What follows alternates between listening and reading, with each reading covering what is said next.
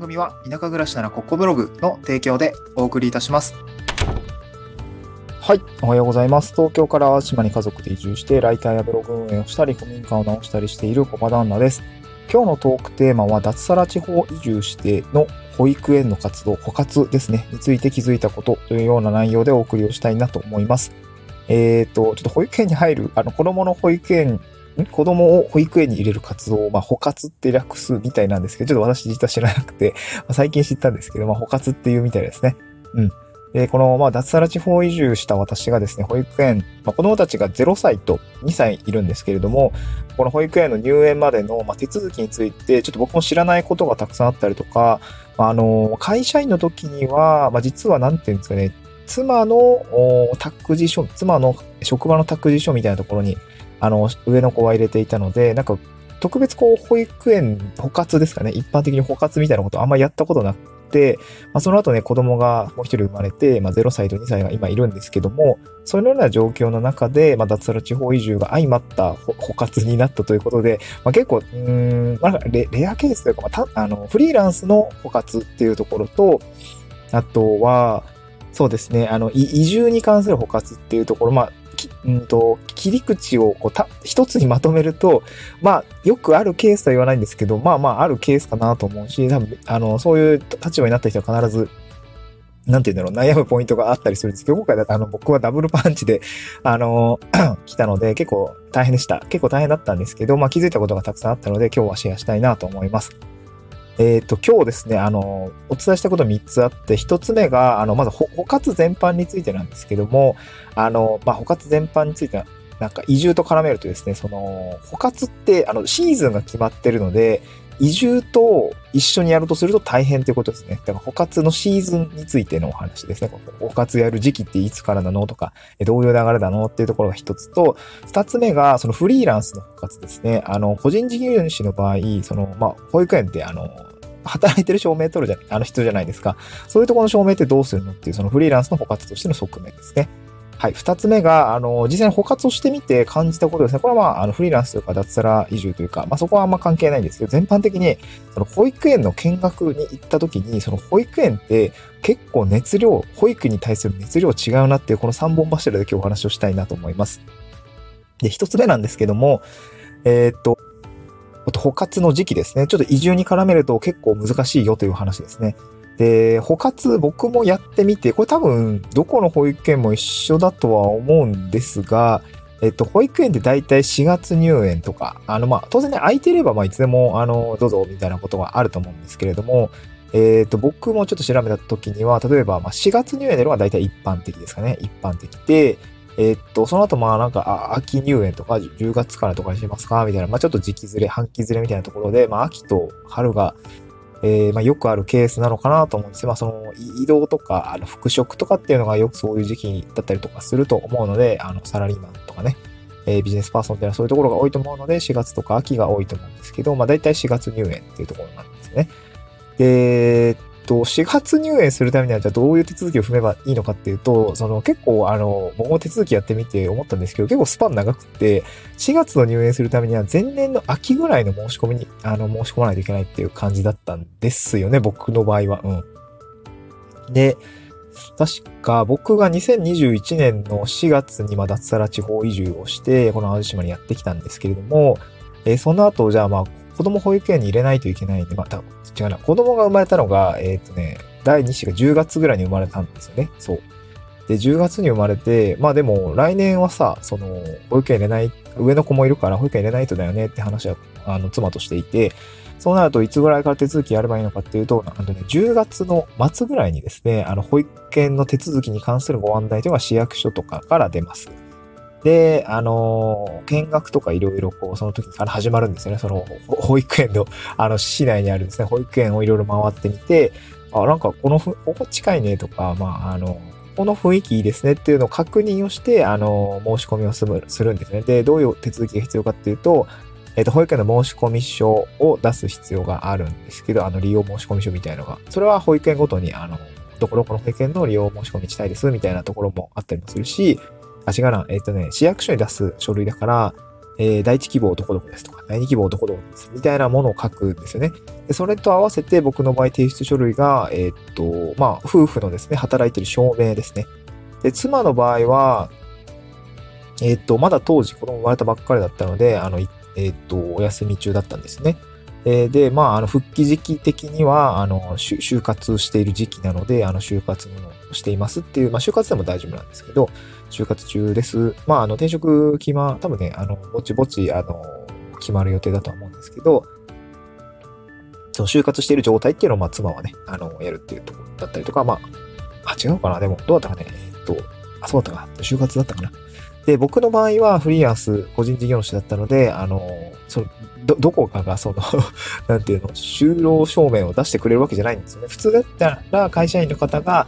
あえっと会社の方から就労、この人働いてますって証明を出してくれるんだけれども、フリーランスはそれがないので、えっと、自分で書きます。で、自分の、えー私の自治体の場合は、えっと、就労申立書みたいな書面だったかな。自営業の方はこちらを出してくださいっていうことでした。で、書類は、まあ、書いておしまいだったりもするし、結構他の自治体は開業届を出したりとかしてくださいとかね。なんか、聞き込み調査があったりとかっていうところがあったんですけど、私の場合は、なんかその、自分の地区にいる民生委員さん、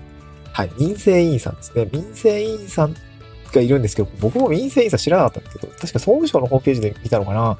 えっと、調べました。なんかその、なんか自治体のこう、まあ、すごいざっくりとしか覚えてないんですけど、なんか、こう、いろいろやってる人ですね。お世話係とか、わかんないけど。そう。で、なんかそういうところで、その、面倒を見てくれるんですね。で、民生委員さんの方で、あの、終了条項、働き方の状況って、あの、勤務時間とかどこで、どこ、どういったところで勤務されてるんですかっていうのを聞かれて、で僕は自宅もそうなんだけど、今、古民家直してるんで、結構そっちで、あの、活動してることが多くて、あの、この辺の、あの、空き家直してますみたいな 感じで、あの、仕事をしていたりした、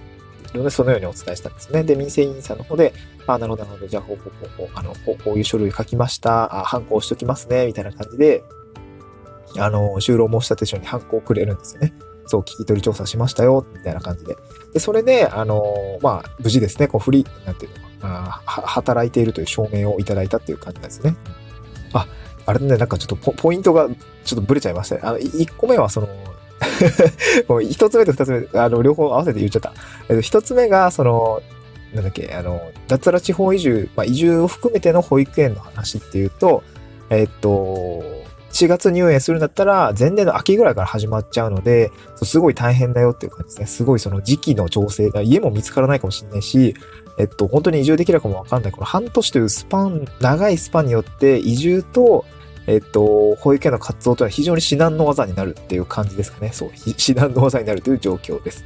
で、二つ目が、もうざーっと流れで言っちゃったんですけど、フリーランス、個人事業主だったので、あの、働いてる証明というものが、えーどうやってやるのかっていうと、あの自治体のまあ書式、まあ、フォーマットがあるんですけど、私の場合も、えっ、と、就労申立書、あの、自分で自分のことを働いていると証明する書類に、えっ、と、地域にいる民生委員さんという方がいらっしゃるので、その方と、あの、ヒアリング、ヒアリングというか少し、まあ、雑談だった、めっちゃ雑談だったんですけどね。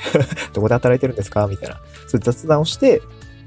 軽犯行もらって、まあ、第三者の証明みたいな感じですかね。そういったものをもらって自治体に出すっていうようなことが必要でした。はい。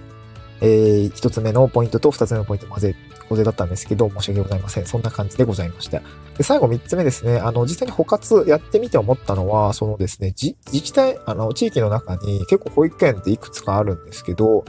えっ、とね、結構その、まあ、僕も田舎に生きて、まあ、田舎の保育園ってどこでも行けるっしょ、みたいな、空きあるっしょと思ったんですけど、意外とこう街中の保育園っていうのかな、結構ね、あの意外と埋まってるというか、結構かカツカツですじゃなくて、でも結構ね、淡路島移住者多くなってきて、子供の数も増えてきているのかなわかんないけど、保育園に入れる子が多くなってきたみたいで、結構ね、あの、抽選になりますって言って、え、やべえ、入れなかったらどうしようみたいな感じになったんですけど、まあ、あの、まあ、無事ね、あの、二人とも一緒のところに入れたんですけど、で実際その保育園を見学してみたときに、結構ね、保育園の熱量が、あの、見学を行ってみて分かりました。これね、あの、ぜひご両親揃って保育園の視察視察じゃないわ、見学に行ってほしいんですけど、そのね、ある保育園は結構なんか、まあ、ざーっと入ってきて、こうまあ、あの、見学ってどういう流れかっていうと、あの、ご挨拶をして、こう、こうこういう感じで、あの、働いてるんで、あの、保育園入れたいんです、みたいな話を全体にして、あの、会議室が、会議室みたいなところでね。で、じゃあ、あの、施設のご案内しますっていうところで、じゃあ、子供たちはこういう場所で働いてるんです。で、今こういうなんか授業、えっ、とね、英会話の授業をやっていたりとか、えっ、と、外で遊んでいたりとか、あと食事ですかね、給食室があったりするので、えー、こここういうところで、あの、えー、職員さんが作っていたりするんです、みたいな話を聞いて、ああ、なるほど、なるほど、この人たちはこういう場所で過ごすのね、みたいな、あの、話、あの、あの、ものを聞いて、あの、その園のね、雰囲気を感じてもらったりとか、えっ、ー、と、園のね、こう保育理念みたいのを説明してくれる場所もありました。で、そう、園の保育理保育理念って、あ、僕、あ、なんかあるの知らなくて、あ、こういう感じで保育に対する姿勢がある保育園ってあるんだなっていうのを初めて知ったんですよね。で、で、その、一発目に行ったところがすごいしっかりしてるというか、その めちゃくちゃそう、保育理念めちゃくちゃなんかテキストでもめっちゃ書いてあるし、で、説明もすごいしてて、そのうちは、こうなんか自然、なんていうのかな、こう豊かな自然があるので、なんかこう、そういうところで、こう、伸び伸び育ってほしいんです、みたいな、すごいね、あの、熱、熱い内容でした。僕もなんかすごいそれは共感して、なんていうかな、なんか裸足保育とかもやっていたりとか、その結構大事だよな、みたいな、そうそう、なんか たくましく育ってほしいなと思ったりしたんで、そういうのはすごい共感したんだけど、で、もう一個の方でね、あの、保育園行ったら、なんか、さっぱりしてたというか、なんか特に保育理念、まあ一応ありますみたいな、そんなぐらいで、なんかそこ、あ、熱弁されるほどでもなかったんですよね。で、その、一番最初に言ったところは、その保育理念もそうだし、なんか食育に対する姿勢っていうのはすごくしっかりしていて、なんかね、後々聞いたら市役所の人とか、あの、まあ、あの、なんていうのこ、こっちにすでにいる移住者の方とか、地元からいる方の、えー、評判を聞くと、まあ、確かにね、あそこの保育園はめちゃくちゃ人気なんだよね。なぜなら、食育とか保育理念がしっかりしていて、あの、園長さんがすごいね、熱心に、えー、保育されてるんです、みたいなことを言っていて、ああ、なるほどね、だから人気なんだ、みたいなあ話があったりして、僕、結局そこに入れることができたので、あの、ま、これから9月から入園するんですけど、すごく良かったかなと思うんですけど、もう一個の方は、まあなんかさっぱりしていて、まあまあまあ、まあでも預かってくれるのはめっちゃありがたいし、なんか英会話の教室もやっていて、なんかそれなりに多分やってるんだろうけど、なんかこう熱量を感じるほどではなかったな、みたいな。まあこれいい悪いじゃないと思うんですけど、めちゃくちゃ、入れ入れられるだけ、あの入れてもらえるだけ、あ面倒見てくれるだけでめちゃくちゃありがたいんだけども、これなんかね、うん、なんかすごくね、保育園によって毛色が違うような感じがありました。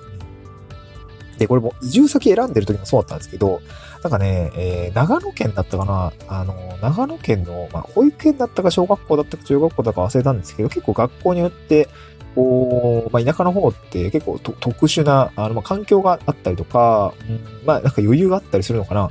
あまあ少人数だったりとかもするのかもしれないですけど、結構、なんていうの、特色のある保育をしたりとか、教育をされている箇所があったりもしていて、結構僕も最初惹かれていたんですけど、まあまあ結局は淡島に移住したんですが、えー、結構ね、その、保育に対する姿勢とか、保育に対する理念とか、まあ、職育に対する姿勢みたいのが、保育園を見学することによって肌で感じ取ることができるので、なんかすごくね、あの新鮮でした。